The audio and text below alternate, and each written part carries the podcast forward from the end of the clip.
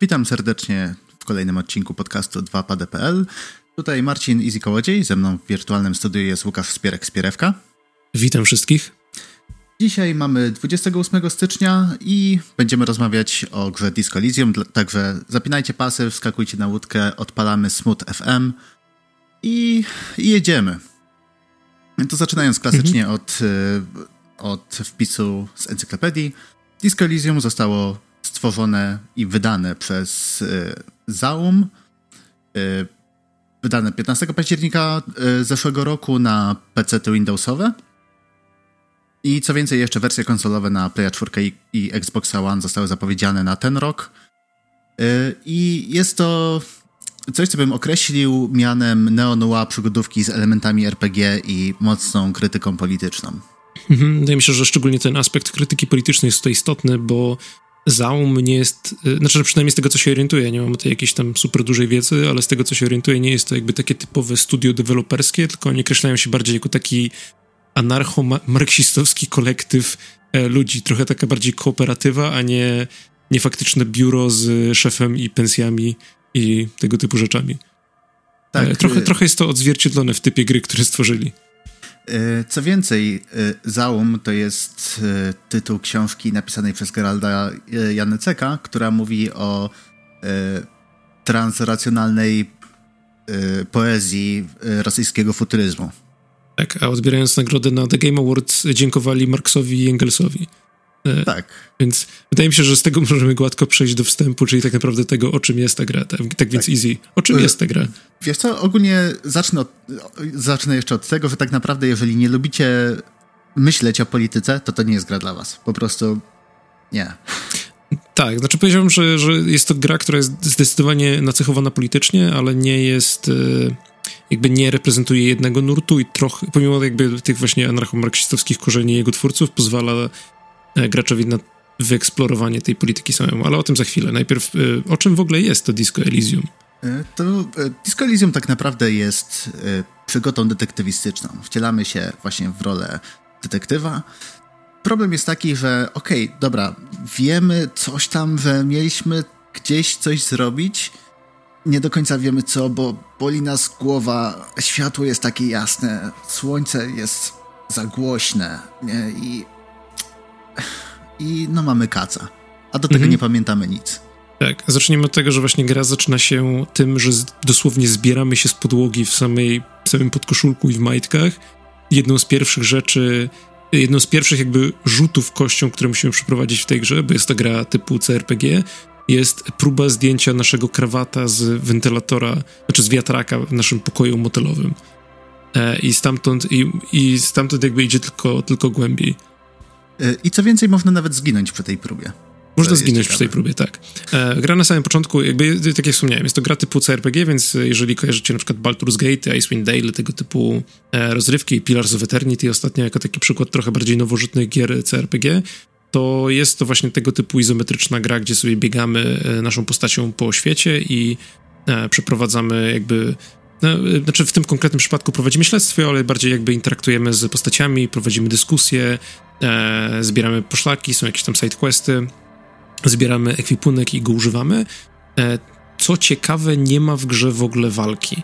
Jest to gra oparta przede wszystkim na narracji, na dialogach. E, nie oznacza to, że nie pojawiają się konflikty, ale wszystkie są jakby rozwiązywane e, tekstowo, a nie tak, że ok, teraz wchodzimy w system walki i teraz nasza postać będzie e, kogoś atakowała takim, takim, w taki taki sposób, tylko jakby eskalujemy albo deeskalujemy przemoc za pomocą, za pomocą naszych słów. E, I jakby na samym początku możemy zbudować sobie archetyp naszej postaci. I z tego co pamiętam, są tam dostępne cztery. Yy, tak, tak. Są, są cztery archetypy, i tak naprawdę każdy z tych archetypów yy, promuje po prostu jeden z takich. Yy, jedną z grup atrybutów. Nie, w sumie jeden z atrybutów. Tak, bo tak jakby hmm. mamy, mamy atrybut, który definiuje nam tak jakby maksymalny poziom wyuczenia cech, a do tego poszczególne cechy, które rzeczywiście możemy rozwijać. I y, są to y, po kolei intelekt, gdzie mamy logikę, wiedzę encyklopedyczną i takie rzeczy, psychę, gdzie mamy y, odporność, że tak powiem, naszego ego, między innymi, Później jeszcze dochodzi y, terzyzna fizyczna i motoryka, to też one mówią same przez siebie. Tak, i właśnie jakby na samym początku gry, dziel... znaczy, żeby trochę szybciej wprowadzić nas w tą rozgrywkę, to musimy jakby wybrać sobie taki archetyp pomiędzy myślicielem, czyli postacią, która jest bardziej oparta właśnie na intelekcie, e, e, osobą wrażliwą, jest to opisane jako sensitive, nie wiem jak to dokładnie lepiej przetłumaczyć, ale właśnie kogoś, kto bardziej jakby kieruje się swoimi emocjami i e, nazwijmy to tym, co nam serce podpowiada i osobę bardziej, a trzeci archetyp to jest jakby physical, czyli taki taka osoba, która jest trochę bardziej nastawiona na e, rozwiązania siłowe, nazwijmy to. E, czyli, no nie wyważanie drzwi i e, bicie kogoś po twarzy, I guess. To też prowadzi do rozwiązania pewnych konfliktów, prawda? Tak, na pewno. Zresztą e, więc po... kilku mm NPC-om naprawdę chciałem przyłożyć w pewnym momencie, no, ale niestety grałem Zdecydowanie, zdecydowanie. E, ja też chyba wybrałem nie, ja chyba wybrałem Sensitive i okazało się, że to był całkiem dobry wybór, ponieważ to, jakie statystyki, znaczy to, jaki start sobie wybierzemy, możemy też oczywiście stworzyć kogoś kompletnie niezależnego. Możemy jakby sami rozdystrybuować punkty, ale ten archetyp, w który ja poszedłem, znaczy ja poszedłem z Kamilą, bo akurat z moją żoną graliśmy jakby w, w, w całą grę razem e, i był to całkiem fajny sposób spędzania czasu. E, Pozwoliło nam to dostać chyba po cztery punkty zarówno w życie, jak i morale, które są naszymi takimi dwoma paskami życia, gdzie życie to jest e, e, taki typowy pasek zdrowia, nazwijmy to, który może mieć od jednego do chyba pięciu, albo może i potencjalnie więcej punktów. E, I morale analogicznie też może mieć od jednego do pięciu punktów. I właśnie tak jak życie jest reprezentacją naszej jakby siły fizycznej, więc jeżeli się uszkodzimy, na przykład, nie wiem, upadniemy e, próbując skakać z dachu budynku na drugi dach budynku, to możemy stracić tam powiedzmy parę punktów życia i to nie jest fajne, e, ale to, co jest bardzo istotne, to to, że jakby e, nie wiem, jak to do końca opisać. E, morale reprezentuje jakby naszą wytrzymałość mentalną. W sensie, jeżeli stanie się coś, co bardzo uszkodzi naszego bohatera wewnętrznie, to, to też możemy jakby skończyć grę z tego powodu. Tak więc jeżeli powiedzmy złamiemy rękę i to zabierze nam ostatni punkt życia, to nasza postać umiera i gra się kończy. Ale jeżeli powiedzmy ktoś wyciągnie na nas brudy i nasza postać z tego powodu poczuje się bardzo, bardzo, bardzo smutna, to, to też możemy przegrać z tego powodu, że e, wydaje mi się, że wiadomość, którą wtedy dostajemy na, na koniec, jakby jako taki game over status, to jest to, że e, nasz bohater uznał, że e, nie ma sensu dalej żyć i po prostu zaczął gdzieś mieszkać pod mostem i opuścił, e, opuścił siły policji. Tak, I to tak, tyle. To, to, jest coś takiego. Właśnie e, dzięki temu, że mamy dwa różne, e, dwie różne takie statystyki, to tak jakby musimy uważać zarówno na to, co mówimy, jak i na to, co robimy.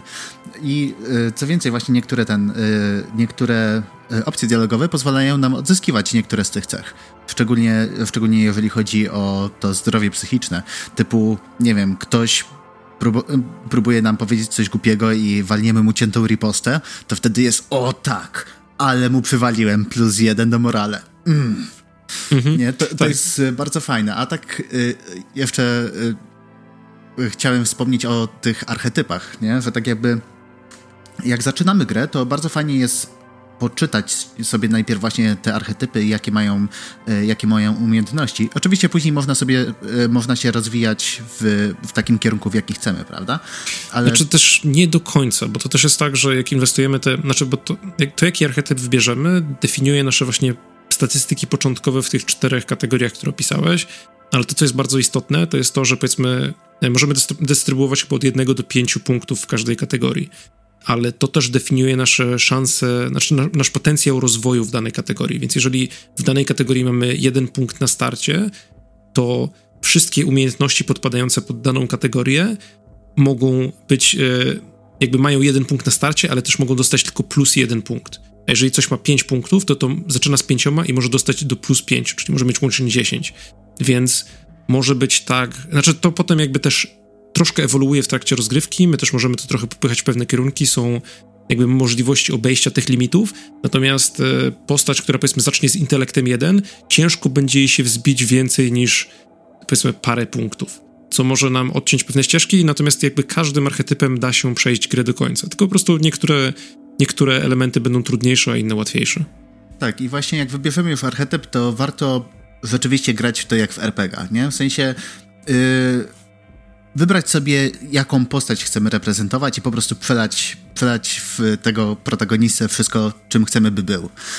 Wydaje mi się, że wtedy gra jest nie dość, że zabawniejsza i dużo fajniejsza, ale, yy, ale rzeczywiście chyba też trochę łatwiejsza, jeżeli, jeżeli gramy tak, jak, jak, jakbyśmy go odgrywali. No, ale tak e, rozpływamy się o tym bohaterze, na co zresztą ja nas ściągnąłem trochę. E, mówimy o tych systemach, etc., etc., ale tak jakby nie przeszliśmy do tego, w jakim stanie zaczynamy. Więc e, nasz, nasza postać budzi się w pokoju hotelowym, tak jak mówiłem. Same podkoszulek, same majtki, e, krawat na, na suficie, e, do tego stopnia, że nawet nie możemy się w lustrze przejrzeć, żeby nam nie było wstyd. E, okazuje się, że w wyniku pewnych wydarzeń, y, co jest jakby też częścią, w, czymś, co musimy rozszyfrować i czego się y, jakby rekonstruujemy to potem, e, budzimy się w tym hotelu po trzydniowej alkoholowej libacji, w wyniku której nasza postać straciła kompletnie nie tyle nawet pamięć, co całe swoje, całą swoją osobowość. Jakby e, stan początkowy gry jest taki, że zachlaliśmy się tak mocno, że nie wiemy, gdzie jest góra i gdzie jest dół. Nie wiemy, kim my jesteśmy, nie wiemy, jak się nazywamy, nie wiemy, e, co my tu robimy w ogóle w tym miejscu. I o ile jakby protagonista z amnezją jest często wykorzystywaną sztuczką e, literacką e, i w ogóle scenariuszową do tego, żeby wprowadzić szczególnie w grach, żeby jakby wprowadzić taki, takiego awatara, którym my kierujemy jako gracz, ale też możemy zadawać pytania na temat świata jednocześnie z tym awatarem dowiadując się o tym świecie, co jest szczególnie istotne tutaj, bo jakby gra jest przesiąknięta e, e, polityką i właśnie różnymi konceptami, więc to, że nasza postać nie wie rzeczy od razu, tylko jest w stanie pytać inne osoby o te rzeczy, jest istotnym wehikułem do tego, żebyśmy mogli na przykład dowiadywać się o, o stanie świata. Przy czym wydaje mi się, że tutaj twórcy pociągnęli to jeszcze tak o krok dalej niż większość innych gier, bo jakby faktycznie, faktycznie poszli nazwijmy to all-in w, w ten status amnezjaka, do tego, że, do tego stopnia, że no mówię, zaczynamy grę, nie wiemy jak się nazywamy, nie wiemy jaka jest nasza praca, nie wiemy co robimy w tym mieście, e, nie wiemy w ogóle co mamy ze sobą zrobić i musimy to wszystko jakby po kolei e, się dowiedzieć, ale też na przykład z niektórymi napotykanymi NPC-ami możemy na przykład, oni na przykład e, mówią do nas, e, że no jeżeli dasz mi 50 realów, to ja mogę to dla ciebie załatwić. I ty pytasz, okej, okay, czym jest real? On mówi, no jak to czym jest real? No to są pieniądze, których używamy tutaj. Po czym naszą postać może zapytać, okej, okay, czym są pieniądze? E, więc jest jakby taki pewien, trochę żartobliwy, ale też taki trochę granularny, granularne podejście do tego, że faktycznie nic nie pamiętamy i nie wiemy, kim jesteśmy. E, przy czym to jakby też dociekanie pozwala nas czasem, znaczy daje nam czasem nagrody w postaci albo zabawnego dialogu, albo pewnych ciekawych przemyśleń. Tak, przemyśleń i, i komentarzy odnośnie właśnie czy to pieniędzy, czy to jakiejś tam y, socjologii, czy czegokolwiek innego. Właśnie bardzo podoba mi się ten, y, to takie składanie naszej wizji świata w Disco Elysium, z jakichś takich małych elementów, tam dobieranie sobie odpowiednio, co wiemy, czego nie wiemy, do, dopytywanie się, się o różne rzeczy i tak jakby odzwierciedlenie tego w samej postaci protagonisty, gdzie tak naprawdę y, on jest trochę rozbity. W sensie, e, mhm. jak, jak się budzimy za pierwszym razem, to tak naprawdę wchodzimy w dyskusję, w dyskusję z naszym układem limbicznym i z naszym gadzim muszczkiem. I w sumie oboje uważają, że mamy przerypane i to nie ma sensu się w ogóle budzić i męczyć, że to życie w sumie jest Oni wiedzą.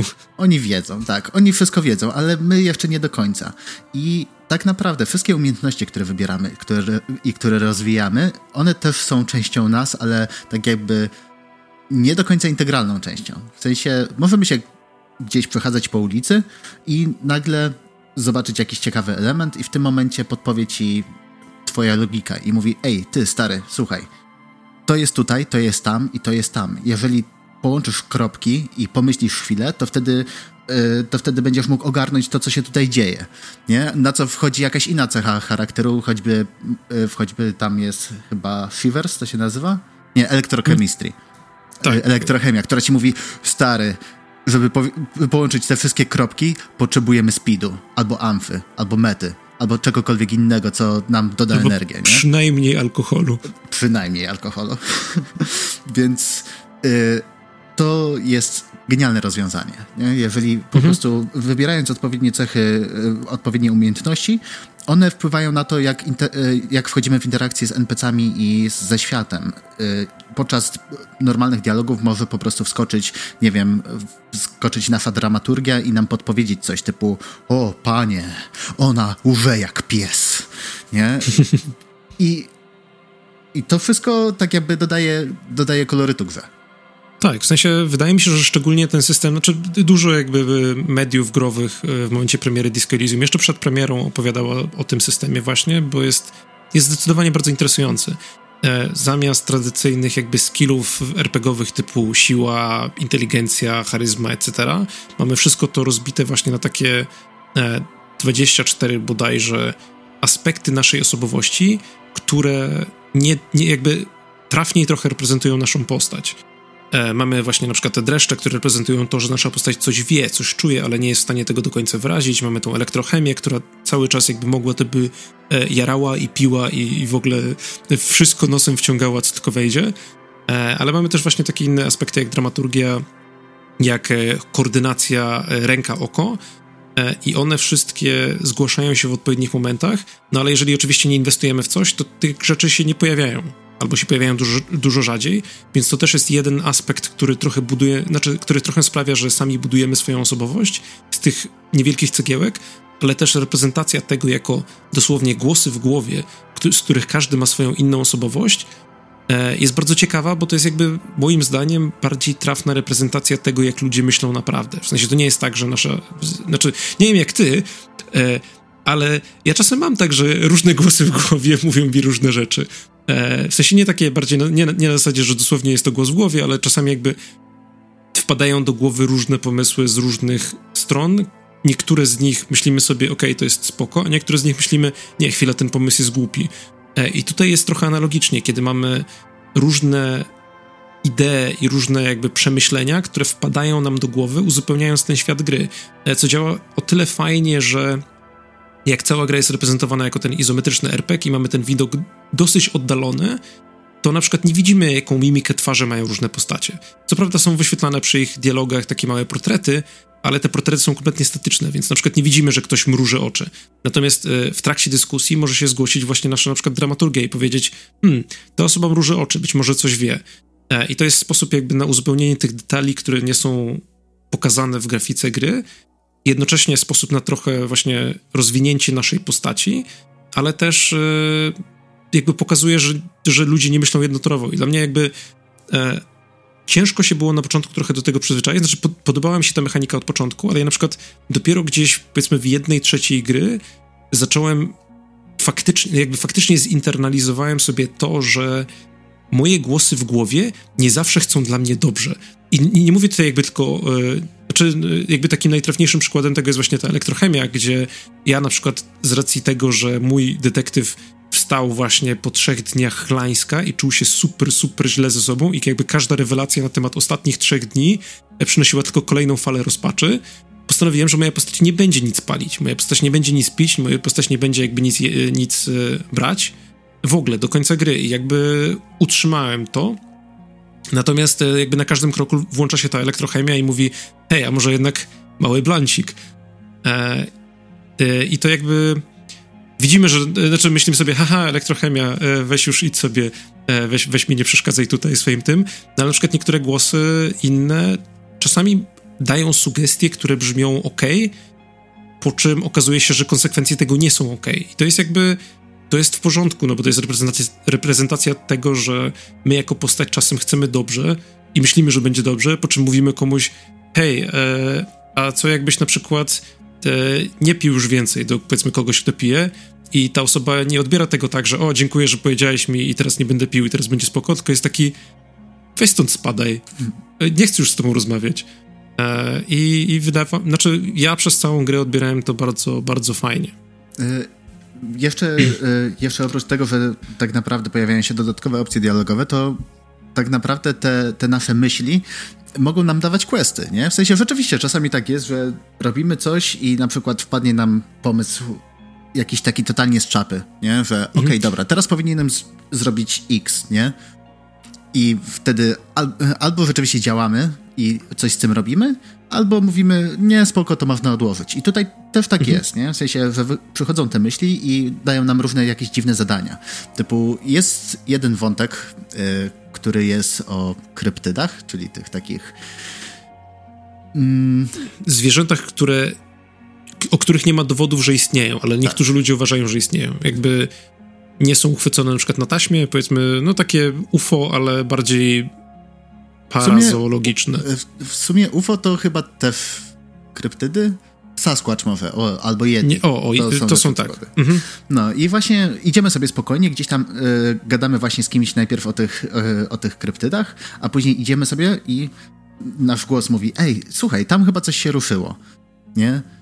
Patrzysz, no nie ma, ale okej, okay, to tam coś mogło być. I wtedy masz y, do wyboru w dialogu odpowiedź albo tak, tam zdecydowanie coś było i musimy to znaleźć. Weź quest. I rzeczywiście dostajemy questa, którego, który nam daje tak jakby dodatkową linię fabularną, którą możemy podążyć i to wpływa na to, jak, jak wchodzimy w interakcję z niektórymi osobami. Co więcej, y, czasami podczas takich rozmów pojawiają się myśli.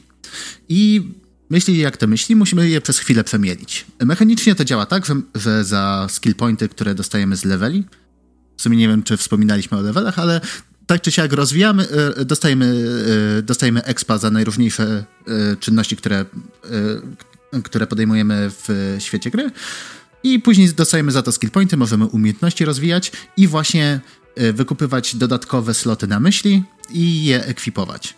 I to wygląda tak, że najpierw jak mamy jakąś myśl, to musimy ją wyekwipować i w tym momencie ona przez pewien czas wewnątrz gry musi być internalizowana. Musimy to przemielić i wyciągnąć z tego wnioski. I to wpływa na, na nasze umiejętności. Ale później, po upłynięciu tego, nie dość, że dostajemy tak jakby pełny opis, co przemieliliśmy i do jakich wniosków doszliśmy, okraszonych jeszcze świetny, świetnymi takimi surrealistycznymi grafikami, y, to jeszcze może wpłynąć jeszcze w zupełnie inny sposób na nasze umiejętności, albo nawet dać nam specjalne pasywy, typu dostajemy expa za każdą logiczną myśl, którą, którą klikniemy y, z takiego interfejsu nad głową bohatera. Albo y, jest, y, jest, jeden, jest jedna myśl, która skupia się na tym, jak ciężko było przetrwać niektórym ludom i że trzeba było mieć wyostrzony wzrok i tak dalej, i tak dalej, która daje nam hajs za każdym razem, kiedy coś zobaczymy jakieś miejsce, gdzie coś może być. A oprócz tego yy, możemy, możemy mieć większą perspektywę, czyli dostajemy plus 20% zoom outu na kamerze. I właśnie to takie połączenie yy, w sumie całe Disco Elysium jest yy, wyznacznikiem y, tego, jak dobre jest Disco Elysium, to właśnie tak jakby jak narracja i te wszystkie systemy mechanicznie się zazębiają i po prostu synergizują ze sobą. Mhm. Ja tutaj akurat wskoczę z taką opinią, że tak bardzo jak na papierze koncept tego fot cabinet, czyli tego właśnie, nie wiem, komody myśli. Hmm. Y, nie wiem, jak to lepiej, lepiej nazwać. Myślę, że e, jest spoko. Brzmi spoko, jakbyś, jak to opowiadasz właśnie komuś, natomiast jakby w praktyce nie działa aż tak dobrze, moim zdaniem. W sensie idea tego, że o, twoja postać jakby wpada jej myśl do głowy, do głowy i musi to przemielić przez tam parę godzin, żeby dowiedzieć się, co tak naprawdę o tym myśli, jest interesująca. Natomiast y, to, w jaki sposób zostało to zreprezentowane mechanicznie, to, że musimy jakby czekać ten czas gry, żeby to nam się zrobiło, nie jest aż tak ciekawe, szczególnie, że jakby w paru miejscach te elementy, znaczy te, te przemyślenia są istotne do tego, żeby podążać niektórymi ścieżkami e, fabuły. E, wydaje mi się, że są jakby przynajmniej z dwie opcje, które mogą się trochę zamknąć na nas, jeżeli tego nie przeinternalizujemy. I też e, te bonusy, które z tego dostajemy, czasami są takie zaskakujące, ale w taki negatywny sposób. I e, wydaje mi się, że to nie łączy się fajnie z resztą mechanik, w tym sensie, że na przykład powiedzmy, dajmy na to, jest. E, okej, okay, to jakby wkraczając trochę w tą sferę polityczną gry. E, przy, przy wielu wyborach w trakcie naszej rozgrywki dostajemy jakby wachlarz odpowiedzi na zadano na, nam pytanie albo rzucono nam kwestię. I często zdarza się, że te odpowiedzi wpasowują się w jeden cztery, z czterech modulów politycznych, które jakby gra śledzi. Mamy, e, mamy komunizm, mamy faszyzm, e, mamy ultraliberalizm i mamy centryzm. E, czyli powiedzmy na, na pytanie na temat czy uważamy, że w, w, kraju, w którym się dzieje gra, czyli właśnie tym Revachol, e, powinna istnieć tylko jedna, jedna rasa ludzi. Możemy właśnie odpowiedzieć jakby opcję faszystowską, że absolutnie. Możemy odpowiedzieć opcję komunistyczną, e, że jakby nie jest to istotne tak długo, jeżeli są przydatni społeczeństwu. No, analogicznie jakby opcję ultralewicową, że nie, nie, jakby im więcej y, ras ludzi, tym lepiej. A możemy też odpowiedzieć, nie mam jakby, nie mam własnej opinii na ten temat, co jest opcją centryczną. E, do tego stopnia, że gra jakby śledzi nam te nasze opcje e, i zapisuje nam punkciki, ok, czy jesteś bardziej, e, bardziej taki, czy bardziej taki. I to jest jakby spoko, dlatego że my możemy sami zdecydować, jakby jakie poglądy ma nasza postać. Natomiast jeżeli pójdziemy właśnie mocno w którąś z tych stron, to w pewnym momencie właśnie pojawi nam się przemyślenie typu, czy jesteśmy na przykład, czy, y, hej, e, znaczy, tfu, odezwie się jakby któraś z naszych, e, któraś z naszych cech osobowości i będzie taka, hej, całkiem dużo mówisz komunistycznych rzeczy, może jesteś komunistą. E, I ty mówisz, hmm, kurde, no w sumie trochę mówię tego, no nie wiem. E, I możesz jakby wtedy zdecydować, czy chcesz przeinternalizować sobie ten komunizm, czy też nie. Jeżeli e, zdecydujesz się przeinternalizować go, to właśnie dostajesz tą myśl e, do przemielenia. I w momencie, kiedy skończy ci się ta myśl e, do przemielenia, to na przykład dostajesz, powiedzmy, z komunizmu dostajesz bonus, którym chyba było. Wydaje mi się, że od, od, momentu, kiedy, jeżeli masz to zaekwipowane, bo możesz te myśli ekwipować i jakby pozbywać się ich, to jeżeli wypowiadasz lewicowe opcje w dialogach, to dostajesz jakiś tam bonus doświadczenia. Albo za inną rzecz pamiętam, że była jakaś taka super dobra, super dobra umiejętność, nie mogę sobie teraz do końca przypomnieć, ale coś w stylu za każdym razem, jeżeli, o, jeżeli klikasz w punkt interakcji na świecie, bo nie tylko możemy rozmawiać z ludźmi, ale też możemy na przykład przyglądać się znakom, za każdym razem, kiedy klikasz w konkretny typ punktu interakcji, dostajesz na przykład plus 5, y, 5 y, y, groszy, nazwijmy to. Gdzie to jakby przez cały tok gry składa się to na nie nieznaczące sumy pieniędzy. E, ja byłem trochę, ja czułem się trochę oszukany, kiedy jakby na, na finiszu gry nagle odkryłem umiejętność, którą jeżeli bym zrobił to na samym początku gry, to byłoby mi dużo prościej, ale nawet nie wiedziałem, że ta umiejętność da mi te rzeczy. E, I, i właśnie poczułem się tak trochę mm, niefajnie zagrany przez grę w sposób, o którym nawet nie wiedziałem i, i to nie było takie, o, no nie, nie, miałem, nie miałem jak o tym wiedzieć i, jest to trochę słabe, tylko takie bardziej e, no nie wiem, taki trochę nóż w plecy. Mhm. E, I z tym, jak właśnie czuję się na temat Fot Cabinet, trochę łączy się też moje odczucie na temat tego, jak działa system inwentarza w tej grze. A mianowicie e, przez całą grę biegamy sobie i możemy zdobywać rzeczy do naszego inwentarza. I niektóre z tych to są takie kluczowe przedmioty, nazwijmy to jakieś tam, e, nie wiem, poszlaki w naszym śledztwie, które prowadzimy, ale zbieramy też po drodze ubrania. I jakby sens tych ubrań jest taki, że nasza postać może mieć na sobie różne właśnie elementy stroju. Powiedzmy na przykład kapelusz, e, może mieć na przykład kurtkę, może mieć na przykład jakąś tam koszulkę, spodnie, buty, etc. E, I za każdy zaekwipowany przedmiot dostajemy pewne bonusy albo kary do konkretnych umiejętności. Dajmy na to, jeżeli założymy e, totalnie obciachową kurtkę, to dostajemy na przykład plusowe punkty do dramatyzmu, ale minusowe punkty do tego, że ktoś nas weźmie na poważnie. E, I teoretycznie brzmi to jak spoko pomysł, e, i jakby rozumiem też, po co ten system istnieje w grze, bo jego główny cel jest taki, że e, za na przykład sidequesty, które robimy, gra nas może nagradzać, że o, skończyłeś ten sidequest, więc, więc na przykład dostajesz, dostajesz czapkę. I ta czapka może ci pomóc przy pewnych testach w przyszłości.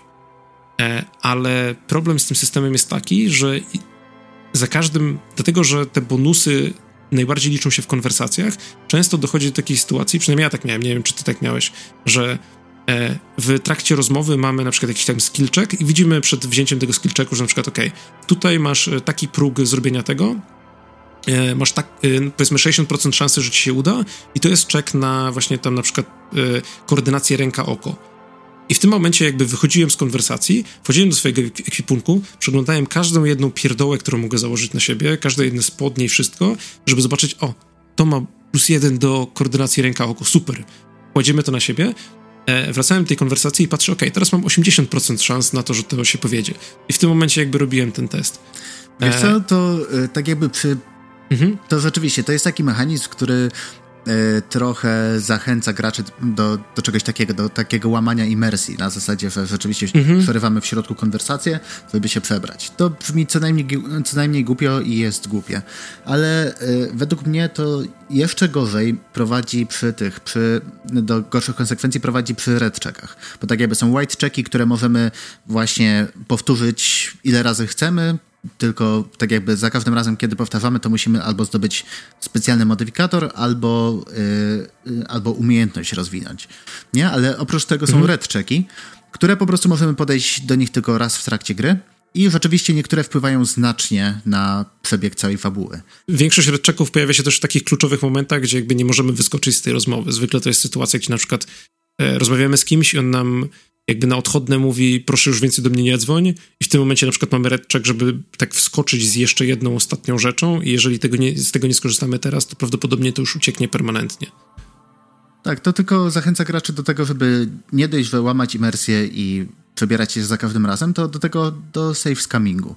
W sensie, czy, według mnie do Disco Elysium, jeżeli chce się przejść, to warto podejść z takim, z takim założeniem, że nieważne co się stanie, żeby nie loadować gry. Hmm, też mi się tak wydaje. Znaczy, wtedy rzeczywiście trochę... czasami gracz może się poczuć zdradzony, jeżeli rzut, który miał teoretycznie dosyć wysoki, nie wyjdzie. Co nie? I tym bardziej, jeżeli to jest red check, który wpływa na fabułę. Mhm. Ale no, według mnie po prostu no nie safe skamujcie tutaj, proszę. No, znaczy, tak, znaczy jakby z jednej strony, to jest bardzo interesujący jakby motyw, gdzie z jednej strony fajnie jest e, podejść do tej gry tak na poważnie, gdzie my nigdy nie safe skamujemy, jakby nigdy nie, znaczy jakby akceptujemy te wybory, które dokonaliśmy i te rezultaty, które się stały, pomimo naszych najlepszych chęci. E, no ale z drugiej strony jest takich parę momentów w grze, gdzie na przykład rzucone jest nam kilka red checków pod rząd i na przykład szanse są dobre, a wszystkie padają i nasza postać jakby kompletnie się wygłupia w sposób, który jest bolesny do patrzenia na. E, no ale to jakby też jest pewien urok tego. Tak, są pewne red checki, które rzeczywiście sfailowałem i stwierdziłem, że nie no, tak musiało być. To jest zdecydowanie lepsze niż to, co by mogło się stać, gdyby cię powiodło. E, zapytam tylko, będzie to minor spoiler, ale wydaje mi się, że mogę sobie na niego pozwolić. Czy udało ci się karaoke? Nie. I właśnie o tym mówię. tak, ale My sprawdziliśmy jedną i drugą wersję i wydaje mi się, że tak, w której się nie udaje, jest lepsza. Zdecydowanie. Znaczy taka nieironicznie lepsza, e, na pewno bardziej zabawna, ale cieszę się, że ta nam wypadła pierwsza. Swoją drogą, tak kolejny minor spoiler, e, jest e, to, tam, e, tam nie było to znaczy nie, inaczej, był skill check i można później było otrzymać jeszcze dodatkowy przedmiot pod tytułem kanapka. I stwierdziłem, że wyszedł mi skillczek, który był trudny, po czym stwierdziłem, że zrezygnuję z tej kanapki tylko po to, żeby wybrać lepszą, lepiej napisaną opcję. W sensie, gadamy z, ze staruszkiem i możemy go przekonać, żeby dał nam spróbować kanapki. On tego bardzo nie chce, ale możemy mu wytłumaczyć. Wiesz co, gdybyś między tą sałatę i ser wrzucił trochę grillowanej papryki i do tego jeszcze trochę ogóreczka i trochę pieprzu posypał, to by mogła być idealna kanapka. Nie? I on mówi, Sacre bleu! Przecież to jest genialny pomysł, ale czy my w ogóle jesteśmy w stanie to zrobić? I jest jedna opcja. Yy, muszę najpierw spróbować twojej kanapki, żeby stwierdzić, czy możemy stworzyć lep lepszą kanapkę. A druga opcja. Człowieczeństwo nigdy nie będzie w stanie stworzyć tak idealnej kanapki. I patrzysz się w przestrzeń. I tak, to tyle. To jest, było, naprawdę w Disco Elysium jest tyle dobrze napisanych dialogów. W mm, sensie tak, fajnie, ty... inteligentnie i niektóre są mega zabawne i to, to, był ten, to był ten dialog, który na pewno zapamiętam na długo. Tak, wydaje mi się, że to jest właśnie dosyć fajny pivot, bo tak jak wspominałem, że systemy Systemy mechaniczne w tej grze nie do końca mi przypasowały. Jakby wiem skąd one się biorą, bo na przykład właśnie ta forma y, systemu inwentarza i ten jakby fot cabinet to są jakby sposoby i te white checki, red to są sposoby przeniesienia mechanik typowo papierowo-RPGowych na płaszczyznę świata gier z mniejszym lub większym sukcesem w tych przypadkach. E, natomiast jeżeli chodzi o samą prozę, jeżeli chodzi o to, jak, w jaki sposób ta gra jest napisana, Jesus Christ, w sensie Disco Elysium jakby nie ma sobie równych i dawno, dawno, dawno, jeżeli w ogóle nie kiedykolwiek, nie grałem w grę, która po prostu byłaby tak dobrze napisana na poziomie prozy. W sensie mówimy o tym, że e, dialogi między postaciami są super interesujące do czytania, e, opisy świata są po prostu fascynujące i to jest gra, która ma absurdalne ilości tekstu. Wydaje mi się, że tam jest jakieś 100 tysięcy słów. Wydaje mi się, że widziałem jakieś tego typu liczby, albo nawet więcej. E, I no, umówmy się, jeżeli, jeżeli nie lubicie czytać tekstu pisanego i szczególnie tekstu pisanego po angielsku, szczególnie relatywnie skomplikowanego tekstu angielskiego, e, bo język, którego się tutaj używa, nie należy do takich super najprostszych i trzeba to trochę jakby włożyć wcześniej. E, ale nie mówię tego jako, jako przytyk, tylko bardziej jako takie jest to napisane tak dobrze, że nawet jeżeli nie nie złapiecie wszystkich słów, które są tu używane, to mimo wszystko zachęcam do zagrania, nawet jeżeli ze słownikiem w ręku, ponieważ po prostu czyta się to jak, jak poezję. Po prostu ten tekst płynie i opisy są super e, wydetalowane i po prostu jakby przenoszą nas e, w niektóre miejsca. Wydaje mi się, że jedną z najlepszych reprezentacji tego jest właśnie jeden z aspektów osobowości, który się nazywa Esprit de Corps, czyli taki e, duch grupy, e, który jest reprezentowany przez to, że na przykład w niektórych momentach w dialogach, z, y, czy to z postaciami, czy jak na przykład patrzymy na, na, na jakiekolwiek rzeczy w otoczeniu, e, one mogą nam przypominać o innych analogicznych sytuacjach. I powiedzmy, e, dajmy na to, patrzymy na e, patrzymy na, nie wiem, na e, martwe ciało. I w tym momencie może na przykład pojawić nam opis, który e, takiej mini historyjki wplecionej prawie że bezszwowo w to, co się aktualnie dzieje naprawdę w grze, gdzie nasza postać przypomina sobie albo e, czy to sytuację, przy której uczestniczyła, czy to sytuację, o której jej opowiedziano, bo jakby nie jest to też powiedziane wprost, e, o, jakby o innym momencie, kiedy na przykład ktoś inny z jego posterunku zajmował się e, innym martwym ciałem, ale jest to takie jakby taka właśnie reprezentacja tego, że nie wiem, ja też tak czasami miewam, że na przykład powiedzmy idę sobie po mieście i patrzę na coś i to mi przypomina o jakiejś, jakimś wspomnieniu z przeszłości e, w sposób, który nawiązuje do tego, co teraz tu aktualnie widzę. E, I wszystko to czyta się super, super dobrze. E, I nawet pomimo tego, że niby powinniśmy teraz być skupieni w tamtym momencie na tym, co się dzieje, powiedzmy, z tym, z tym ciałem, na które patrzymy, to nie traktujemy tego jako e, próbę rozciągnięcia czasu gry, ani nic takiego, tylko jako okej, okay, to teraz zostałem nagrodzony kolejnym fajnym tekstem i ta gra ma naprawdę dużo fajnego tekstu. Tak, ale właśnie czasami mamy coś takiego, że rzeczywiście popadamy w taką zadumę i wydaje mi się, że to jest świetna reprezentacja takich momentów, kiedy rzeczywiście nam się coś skojarzyło i odwołujemy się do przeszłości. Ewentualnie jeszcze y, jeden z moich ulubionych y, skilli to było y, Visual Calculus, który mhm. pozwalał nam po prostu na, na odtwarzanie tego, co się działo po wyglądzie obecnego stanu rzeczy. I oprócz tego, że to było świetnie y, zaprezentowane y, graficznie, w sensie tak jakby cały ekran się robił trochę ciemniejszy i takimi bardzo neonowymi kolorami y, poprowadzone na przykład ślady opon czy coś takiego. Ale to też prowadziło do, do sytuacji, gdzie widząc ślady po kulach, bo Revachol jest miastem tak jakby po, które przeżyło rewolucję, nie? Widząc ślady po, po kulach właśnie dostajemy historyjkę, jak stał tam po prostu pluton egzekucyjny i po kolei kto tam był, co robił, czym się zajmował i tak dalej, i tak dalej. Tak, przy czym to też jest jakby nakreślone jako na podstawie tego, co widzimy i na podstawie jakby sumy przeszłości naszej postaci jesteśmy w stanie wyobrazić sobie tą sytuację, ale też jest to tylko nasze wyobrażenie.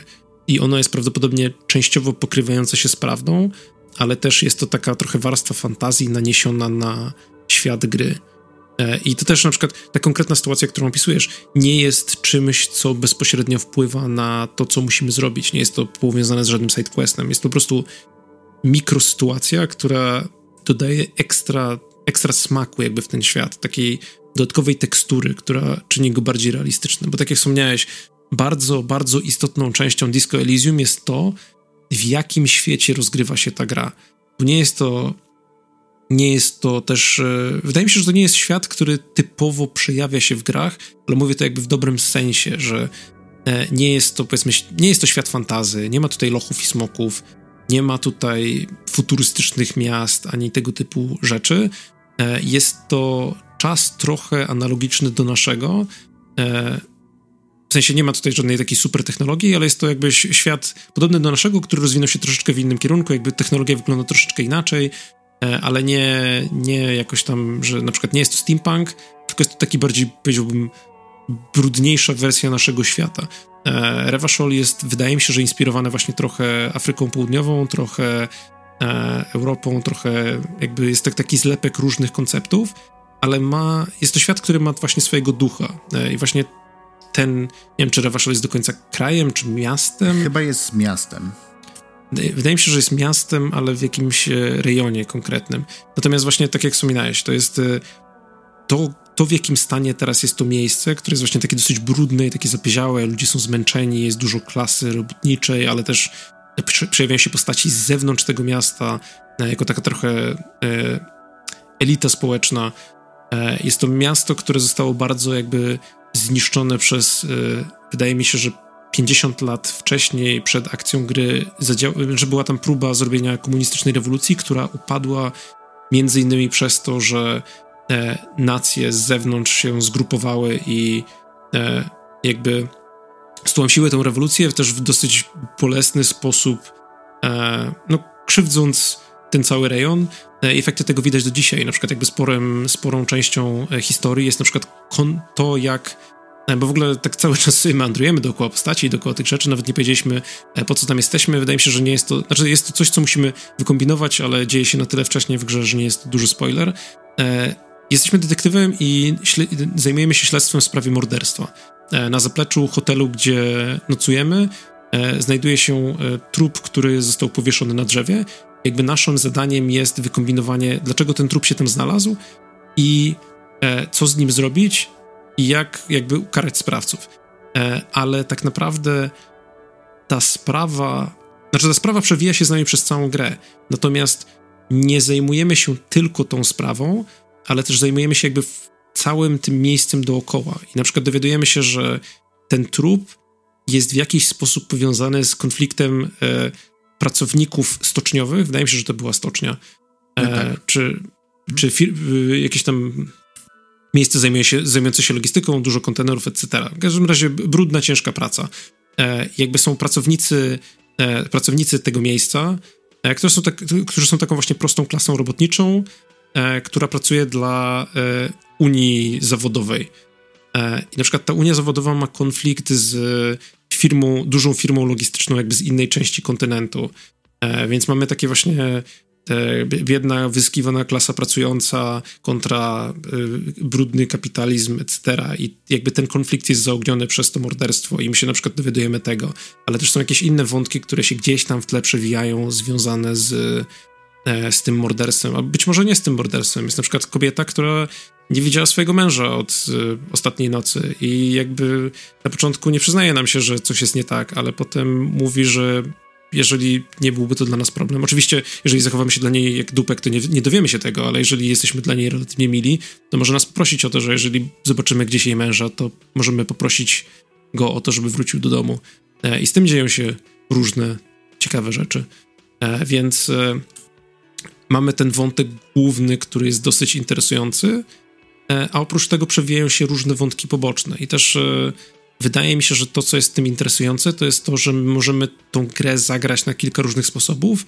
Jednym z nich jest to, że skupiamy się absolutnie na, laserowo na wątku głównym i nie jest trudno wykminić, które, które elementy tej gry prowadzą do wątku głównego. E, i jakby przebiec ją troszkę szybciej, ale też możemy być takim trochę bardziej holistycznym detektywem, taką osobą, która dosłownie zostaje wrzucona z zewnątrz do tego, bo nie wspomnieliśmy o tym, ale jakby nasza postać też nie pochodzi z tego miasta, też przyjechała z zewnątrz, e, taką, taką postacią, która zostaje wrzucona do tego miasta i może zdecydować, czy chce jakby zrobić tutaj coś dobrego.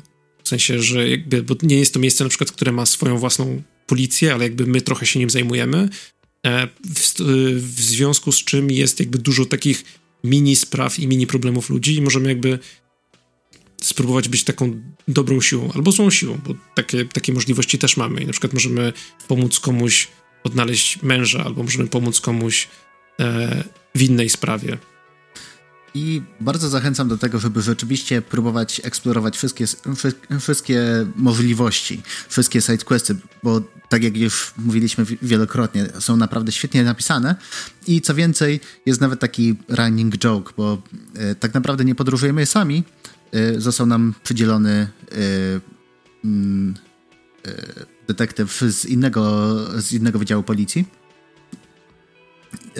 Kim Kitsuragi, który jest najlepszym NPC-em ever i po prostu zginąłbym za niego, ale y, za każdym razem, jak tylko powiemy, powiemy komuś, że spoko, nie ma sprawy, zajmę się tym i ci pomogę, to on pyta, czy na pewno to jest powiązane ze sprawą? I właśnie running joke za każdym razem możemy odpowiedzieć, to na pewno jest powiązane, wszystko jest powiązane. Wszystko się złoży w wielką całość i na pewno się wtedy dowiemy, może nie tylko tego, kto zabił, ale też dlaczego zabił, i dlaczego żyjemy w takich czasach i jaki jest sens naszego życia. Mhm. No i żeby jakby też być fair, e, powiedzmy 5 do 10% tych spraw faktycznie jakby daje nam trochę odpowiedzi na temat sprawy, ale większość jest jakby takimi kompletnie pobocznymi zadaniami, które też są w sobie bardzo ciekawe. Wydaje mi się, że w tej grze generalnie ja nie przypominam sobie, że były, żeby były jakieś takie sidequesty, gdzie bym powiedział, o, to była gigantyczna strata czasu. E, bo większość z nich jakby nagradza nas przynajmniej ciekawym dialogiem albo informacjami na temat świata, albo czymś jeszcze. E, chyba, to znaczy, jeżeli chodzi o sidequesty, to tutaj jeszcze taki, taki mały przytyk ode mnie. E, do wykonania niektórych e, zadań pobocznych wymagane są pewne przedmioty i, i ogólnie mm, zwiedzając Revafol, w pewnym momencie znajdujemy e, Lombard i możemy tam sprzedawać cokolwiek popadnie. Mhm. Niestety nie są oznaczone itemy, które są, które są questowe i po prostu jak sprzedamy, to już możemy się pożegnać z zakończeniem, z zakończeniem wątku. No, chociaż to be fair, w prawdziwym życiu też tak jest. Znaczy, no, no w większości, tak. w większości Lombardów chyba możesz odzyskać swoje rzeczy, jeżeli dasz je w zastaw, no ale tutaj jakby nie ma, nie ma intencji dania w zastaw. Tak, Więc... to jest po prostu trochę taka pułapka, bo yy, w, na samym y początku gry rzeczywiście y, ilość pieniędzy, które mamy przy sobie, ma relatywnie spore znaczenie dla, dla samego głównego bohatera, bo no cóż, zrobiliśmy burdel te, y, przez te trzy dni, w które mieszkaliśmy w hotelu. Jest fatalnie, naraziliśmy się wszystkim. Byliśmy straszną osobą, naprawdę. Więc nie dostaniemy już więcej zniwek, yy, komenda nam nie zapłaci za nocleg, więc po prostu musimy mieć pieniądze. A je nie jest aż tak łatwo zdobyć wbrew pozorom. W sensie, rzeczywiście, możemy pójść do sklepu, ogarnąć sobie foliówkę i zacząć zbierać butelki z okolicy, butelki, puszki, inne śmiecie i po prostu do recyklingu wrzucać i dostawać za to, za to mamonę ale to zajmuje dużo czasu, a chcielibyśmy, chcielibyśmy się skupić jednak na wykonywaniu zadań i pchanie śledztwa do przodu. No, e, tak jak mówisz, jakby jest, e, jest tutaj parę ciekawych aspektów, pieniądze są istotne na początku, chociaż ja na przykład e, im dalej w grę, tym mniej one były mi potrzebne i chyba skończyłem z taką dosyć pokaźną sumą. Tak, e... tak. Szczególnie tam jest, w pewnym momencie jest jeden NPC, do którego możemy zagadać i od którego możemy masę hajsu wyciągnąć. Ja na przykład nie skorzystałem z tego. W sensie wiem, o której sytuacji mówisz, ja z tego nie skorzystałem, a i tak miałem jakby więcej niż potrzebowałem przez większość gry. Mhm. E, natomiast e, no powiedzmy tak, e, polecałbym uważać ze sprzedawaniem przedmiotów, ale wydaje mi się, że na przykład sprzedawanie pocztówek chyba jest ok. Tak. Nie, przynajmniej nic nie widziałem, żeby były potrzebne do czegokolwiek, e, więc hej, to możecie sprzedawać. E, też wydaje mi się, że znaczy dzięki temu, że na, znaczy przez to, że na początku gry tak ciężko było z pieniędzmi, to martwiłem się o nie bardziej niż powinienem i na przykład zbierałem panicznie wszystkie butelki i wydaje mi się, że to trochę wydłużyło mi grę, a, a nie musiałem tego robić aż tak bardzo. E, no ale to jest taki też trochę minimalny przytyk. To są jakby te, te właśnie części mechaniczne, które nie spinają się aż tak dobrze z resztą osiągnięć gry, które są naprawdę, naprawdę wysokie. E, tak, właśnie.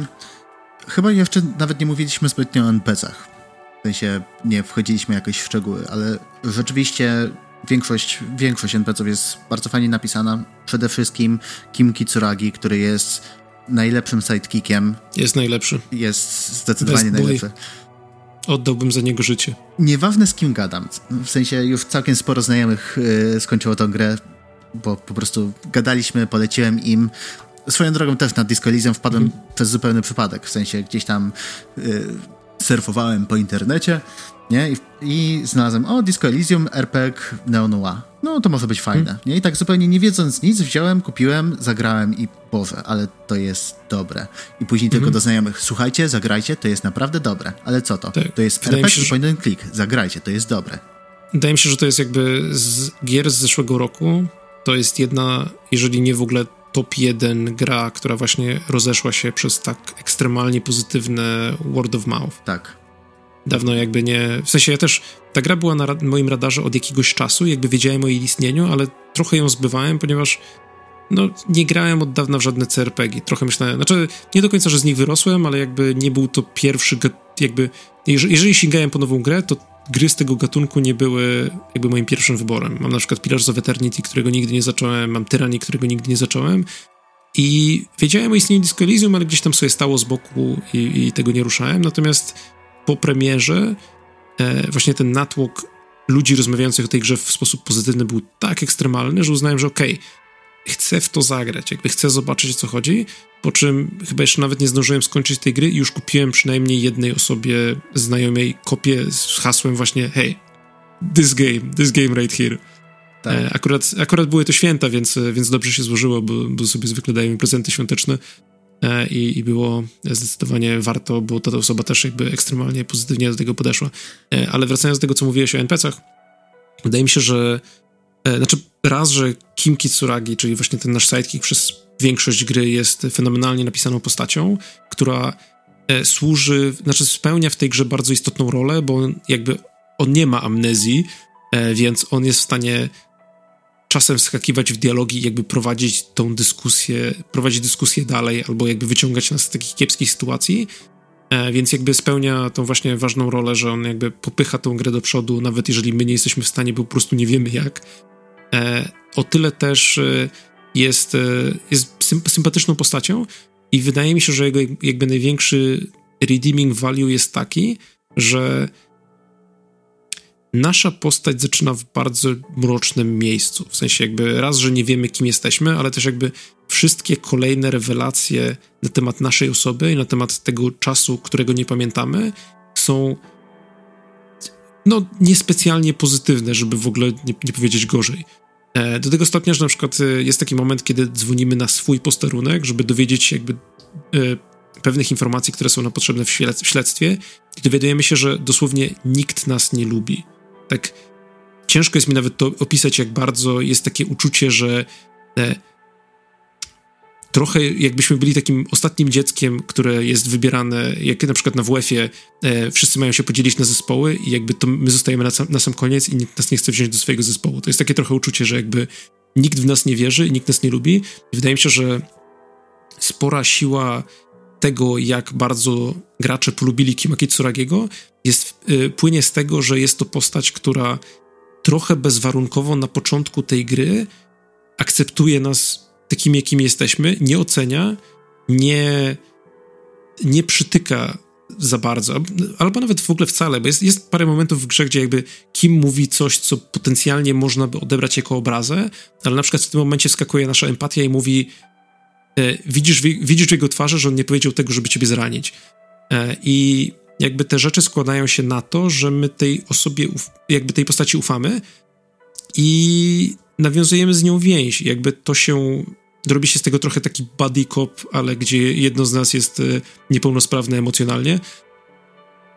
E, I to, no nie wiem, super fajnie się to czyta, super fajnie się, widzi, jest, się, się patrzy, jak ta dynamika się rozwija w ciągu rozgrywki, do tego stopnia, że my faktycznie ufamy Kimowi, e, on zaczyna ufać nam, jest bardzo fajnie, ale też z drugiej strony możemy, jakby jest to, jest to poczucie, że możemy absolutnie zbezpaścić tę relację, ponieważ też nie bez znaczenia jest to, że e, kim jest innej rasy niż my. W sensie my jesteśmy takim bardziej europejskim, białym, e, białym detektywem, e, middle-aged white man, a Kim jest jakby z twarzy, z portretu jest Azjatą i też dowiadujemy się trochę jakby o jego przeszłości potem, znaczy w trakcie gry, gdzie no jest to, jest to, pojawiają się jakby kwestie rasowe.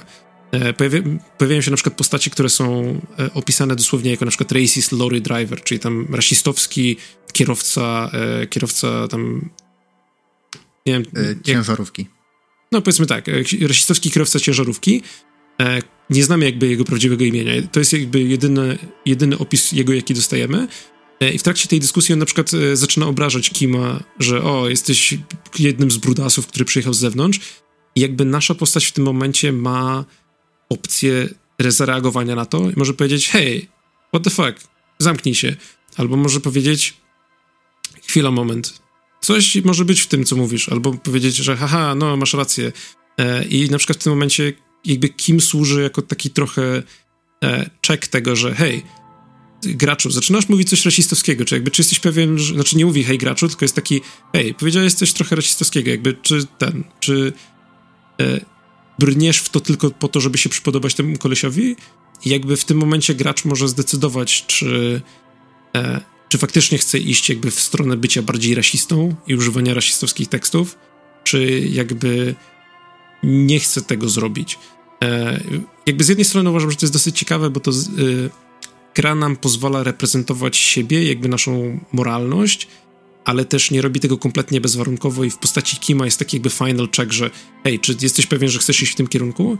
No ale jakby to wiąże się z tym, że ranimy tego e, naszego wirtualnego towarzysza trochę bezpowrotnie i on może też na to zacząć reagować.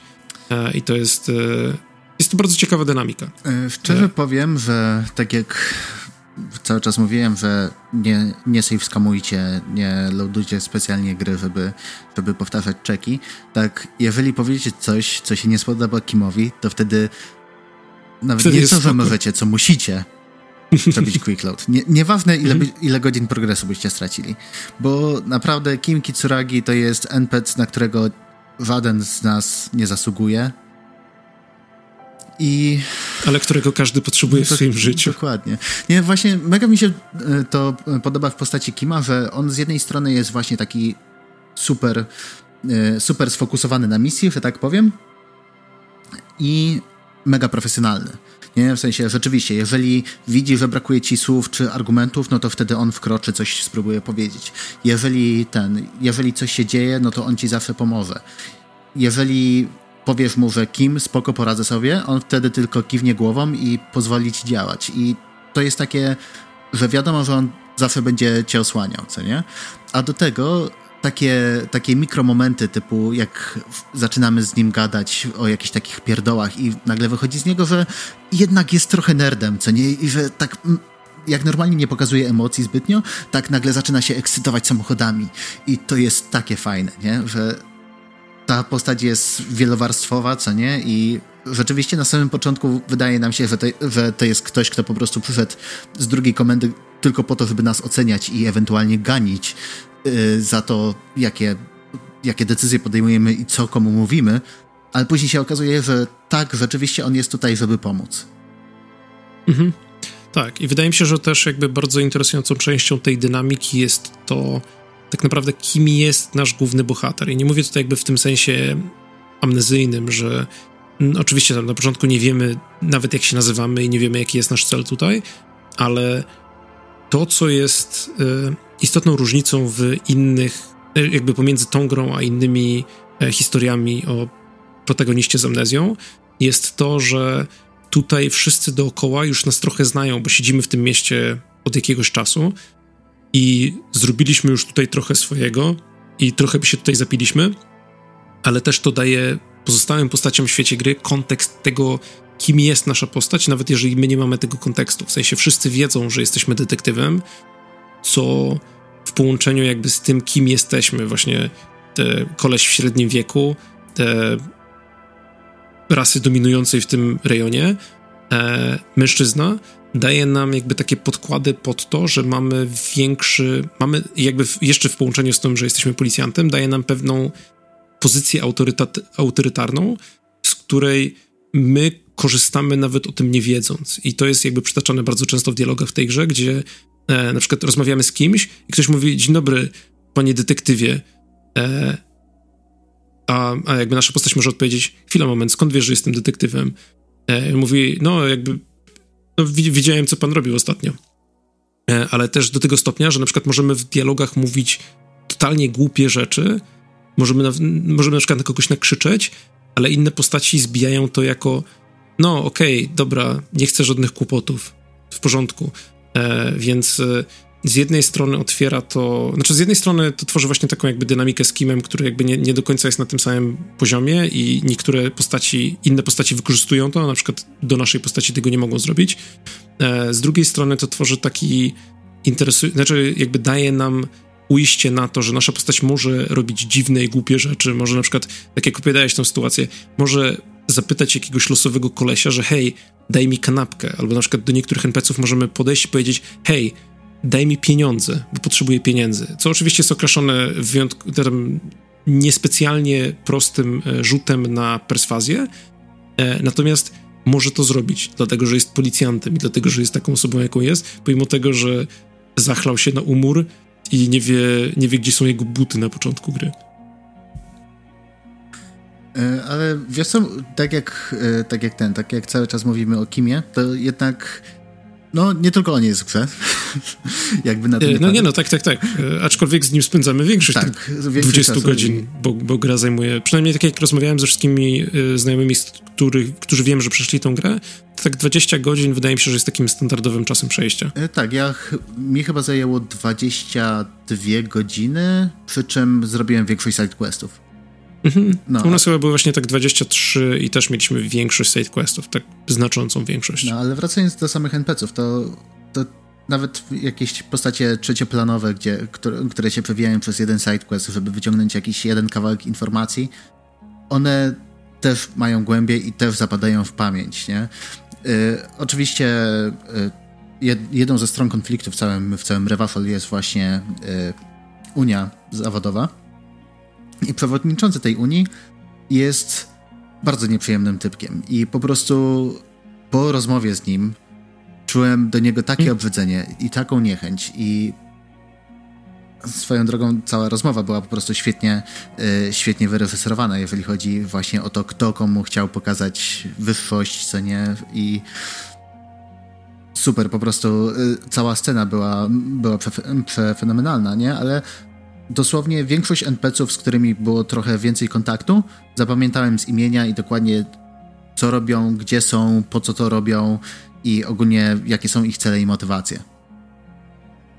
Mhm, tak, zgodzę się z tobą, że, że znaczy z jednej strony mamy postaci, które są bardzo interesujące i jakby fajnie wzbogacają ten świat gry, właśnie ten, ten szef związku zawodowego jest, e, znaczy związku tej unii zawodowej jest e, absolutnie odrażającą postacią i nie wiem, ja na przykład zapytany przez niego, czy mogę coś zrobić dla niego, od razu zareagowałem, że nie, pomimo tego, że to jakby stawiało mnie w gorszej sytuacji odnośnie śledztwa i odnośnie pewnych rzeczy o mojej postaci, które chciałem rozwiązać, to jakby uznałem, że okej, okay, to jest linia, której na pewno nie chcę przekroczyć.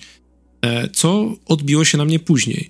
No ale też mamy postaci, które są na przykład bardziej wątkiem komediowym w pewnym sensie. Mówię tutaj konkretnie o Kuno. E, Kuno jest tak. E, małym, znaczy rudym młodzieńcem, e, który jest absolutnym, absolutnym dupkiem. W sensie dawno nie widziałem tak. Znaczy w ogóle chyba nie widziałem. Tak jak o tym pomyślę, w ogóle w, w tym, w, w popkulturze niespecjalnie widuje się postać e, takiego agresywnego, pełne, jakby przepełnionego pewnością siebie, ale w taki negatywny sposób, młodzieńca, e, który jest, no jest takim po prostu totalnym dzieckiem bucem. W sensie mówi, co myśli, nie ma żadnych filtrów, jakby klnie na lewo i prawo. E, no i oczywiście to też nie bierze się znikąd i dowiadujemy się, dlaczego jest taki, jaki jest, jeżeli chcemy zainwestować w to czas.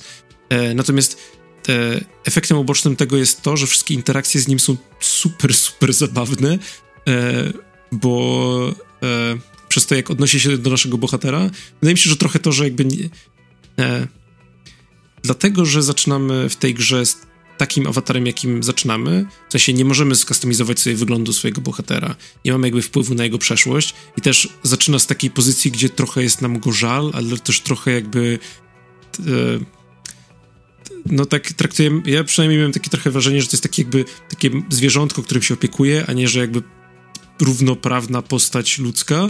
Trochę tak, tym e... bardziej jak właśnie zaczynamy i y, nawet nie mamy portretu postaci, tylko dopiero jak uda nam się jak rzeczywiście u, uda nam się wytrzymać swoje spojrzenie, tak, to dopiero wtedy tak. dostajemy portret. Ale tak. to tak jesteśmy z niego niezadowoleni, bo mamy jakiś dziwny grymas. Mhm, dokładnie. E, I to jest tak, że jakby przez to, jak na przykład Kuno, e, jako jedyna postać, która nie do końca czuje nasz autorytet, obraża nas jakby na lewo i prawo, to jakby ja jako gracz nie czułem się przez to obrażony, tylko bardziej śmiałem się z tego, jak absurdalne są te interakcje między nimi. Nie, po e... prostu za każdym razem, jak, jak tam przechodziłem i, za, e, i zaczynałem rozmowę z nim, nie, to mam już wryte w mózg. Oj, it's your boy Kuno here! Nie, z tym takim tak. ciężkim akcentem. Kuno doesn't fucking care. Tak. E, tak, moją jakby jedną z ulubionych interakcji w grze było to, jak właśnie jest e, prowadzona e, autopsja tego ciała, które, które znajduje się na zapleczu baru. E, I właśnie Kuno e, i twój, jakby Kim sprawdza różne rzeczy, jakby tam mówi, że okej, okay, tutaj widzimy na przykład, że są ślady po, po kamieniach rzucanych z niewielką prędkością w to ciało. Prawdopodobnie nie były przyczyną śmierci. I, e, i Kuno jakby gdzieś tam w tle e, w reakcji na tą informację o tym, że kamienie były rzucone z niewielką prędkością, krzyczy, że jak to małą prędkością? It was fucking max velocity. tak. Nie. Oh, kurde, jest tyle dobrych postaci tam. Jest super dużo dobrych dialogów, w sensie, tak jak mówię, jeżeli, jeżeli waszym problemem jako gracza jest to, że E, jest za mało gier z ciekawą fabułą, albo po prostu za mało gier z dobrze napisanym, fajnym tekstem i światem, w którym można się zanurzyć, to Disco Elysium jest zdecydowanie jednym z najlepszych remediów na ten problem, jaki widziałem od lat. W sensie, wydaje mi się, że e, no nie, no, teraz akurat trochę kłamie, bo 2019 nie był najgorszym pod, z rokiem pod tym względem. Mieliśmy jeszcze Control, który też miał super fajny world building, ale na jakby samym poziomie tekstu czytanego dawno nie, nie widziałem nic tak fajnego w grze. Tak, szczerze mówiąc myślałem, że yy, tak jakby do tego, do, do, tego poziomu dobije Torment Tides of Numenera, które już wyszło mm. jakiś czas ja temu. Ja właśnie, to jest kolejna gra, to jest kolejna gra, którą kupiłem na Kickstarterze, nie miałem okazji jeszcze zacząć. Słyszałem dużo dobrego, ale no nie wiem, powiedz mi, jak, jak ty czujesz różnicę między tymi dwiema grami? To znaczy, wydaje mi się, że mówiąc... z, tego, z tego, co się orientuję, to jakby Tides of Numenera jest takie tak jak e, Disco Elysium jest twardo osadzone w takim brudnym, brutalnym, znaczy może nie brutalnym, ale takim brudnym, e, cynicznym świecie, tak e, wydawało mi się zawsze, że Tides of Numenera jest silnie osadzone w takim jakby wysokokonceptowym świecie. Tak, wiesz co, Torment Tides of Numenera to rzeczywiście jest taki Planescape Torment 2.0. Nie? W sensie rzeczywiście dużo magii, dużo technologii, dużo wszystkiego i wszystko się dzieje naraz i mamy magów, mamy roboty, mamy w ogóle chmurę szarańczy, która zamienia wszystko, całą żywą materię w, w mechanizmy. Nie? Jest dużo takich niewyjaśnionych rzeczy i przez to ciężko się było zaczepić właśnie w tym, w tym tormencie. Plus do tego, według mnie, gdyby w Torment Tides of Numenera zrezygnować z walki, to byłaby lepsza gra. Po prostu. Nie? I dlatego też bardzo mi się podoba Disco Elysium w tym aspekcie, że rzeczywiście zrezygnowano z walki, postawiono na narrację i super im to wyszło. Ale y, z drugiej strony, szczerze mówiąc, jak grałem, y, grałem w Disco Elysium, to miałem problem taki, że czasami traciłem koncentrację. W sensie tego tekstu jest naprawdę masa. Tego tekstu jest naprawdę dużo, tak. Tony. Nie? I, i jak, jak, jak tak grasz pierwszą, drugą, trzecią godzinę, to w pewnym momencie y, łapałem się, e, łapałem się parę razy na tym, że zacząłem skipować po prostu jakieś tam części dialogów. I polecam na to uważać, nie? rzeczywiście się nad tym zastanowić i jak już skipujecie, to po prostu po prostu wyłączyć grę, nie? zasejwować, mhm, wyłączyć tak. grę i wrócić później. Bo jeżeli zeskipujemy dialogi, jak zeskipujemy dużo tekstu, to wtedy no to, to nie będzie to samo. To Disco Elysium właśnie tym stoi, stoi narracją, nie? Jeżeli, jeżeli to pominiemy, to, to nie będzie tam dla nas nic, tylko mhm. jakieś po prostu kilka systemów, które ze sobą nie do końca współgrają, bo wszystkie są zaczepione na narrację. Tak, i wydaje mi się, znaczy wydaje mi się, że tutaj jakby mówisz bardzo istotne rzeczy, e, bo też jakby znaczącym aspektem gry jest to, że e, jest super napisana, ale gdyby, gdyby to była po prostu książka, to byłoby, to to byłaby bardzo dobra książka, ale to nie byłoby to samo. W sensie, mimo mojego narzekania na te systemy growe, gdzie jakby ten interfejs nie do końca, znaczy twój interfejs jest spoko, ale jakby nie ten y, inwentarz nie do końca dobrze działa i te white checki nie są aż takie fajne, jak mogłyby być y, i te wszystkie rzeczy, to mimo wszystko to, że w tej grze dokonujemy wyborów jest bardzo znaczące w kontekście tego, czym to jest, no bo pomimo tego, że zaczynamy z pewną postacią, która e, ma jakiś tam stan początkowy, to fakt tego, że możemy ją poskładać do kupy, e, jakby dokonując naszych wyborów, ale też wybierając jej umiejętności, ale też jakby słuchając się głosów, jednych głosów w głowie, a nie słuchając się innych,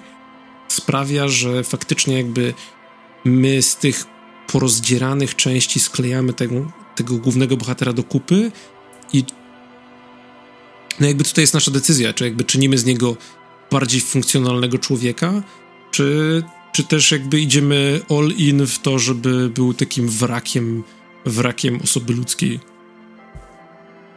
Mm, wiesz co, chciałem jeszcze wrócić na chwilę yy, odnośnie tego, że jakby to była po prostu książka, to by to po prostu nie wyszło, nie działało tak dobrze. Znaczy, wydaje mi się, że to wciąż byłaby spoko książka, ale czegoś by Ale to była po prostu taka, to byłaby taka po prostu dobrze napisana książka, fajnie się czytało, jest okej. Okay. Ale dzięki temu, że tam są te wątki poboczne i możemy je robić w różnej kolejności i jakby my czujemy, że prowadzimy tego bohatera przez ten dosyć niewdzięczny świat, e, to tu jest jakby cała moc tego. Mhm. Y właśnie y, twórcy tak jakby już napisali książkę w tym samym świecie. W sensie Disco Elysium jest osadzone w świecie, które już było wcześniej wymyślone przez twórców i właśnie trwają prace nad y, tłumaczeniem na język angielski tego tytułu i szczerze mówiąc jestem strasznie zajarany, bo y, książka dzieje się przed wydarzeniami z, z Disco Elysium na pewno i tak jakby chciałbym się dowiedzieć trochę więcej o świecie, który okazuje się, że wcale, że z jednej strony jest oczywiście przesiągnięty najróżniejszymi takimi ideami politycznymi. To, że Ravafol było kiedyś stolicą świata. W sensie dosłownie cały zjednoczony świat i to była stolica. Później, później oczywiście jakieś rewolucje, rozpady, jakieś różne ustroje polityczne i tak dalej, i tak. Ale w pewnym momencie to się okazuje, że wchodzi więcej takich wątków, powiedzmy science fantasy nie? gdzie ten świat wcale nie jest tym, co nam się wydaje do końca. I jestem właśnie podjarany tą całą wizją, jak, jak to można poprowadzić, co można z tym zrobić. Hmm. To wydaje mi się, że chyba jeżeli nie masz czegoś takiego, co jeszcze siedzi w głowie, o czym chciałby się powiedzieć, możemy chyba powoli zmierzać do e, finału tej opowieści. E, chyba tak.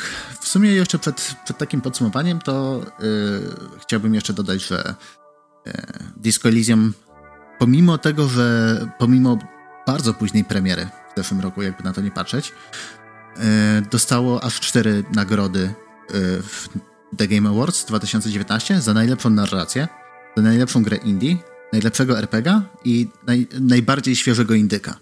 I tutaj w sumie zgadzam się ze wszystkimi czterema kategoriami, czterema kategoriami.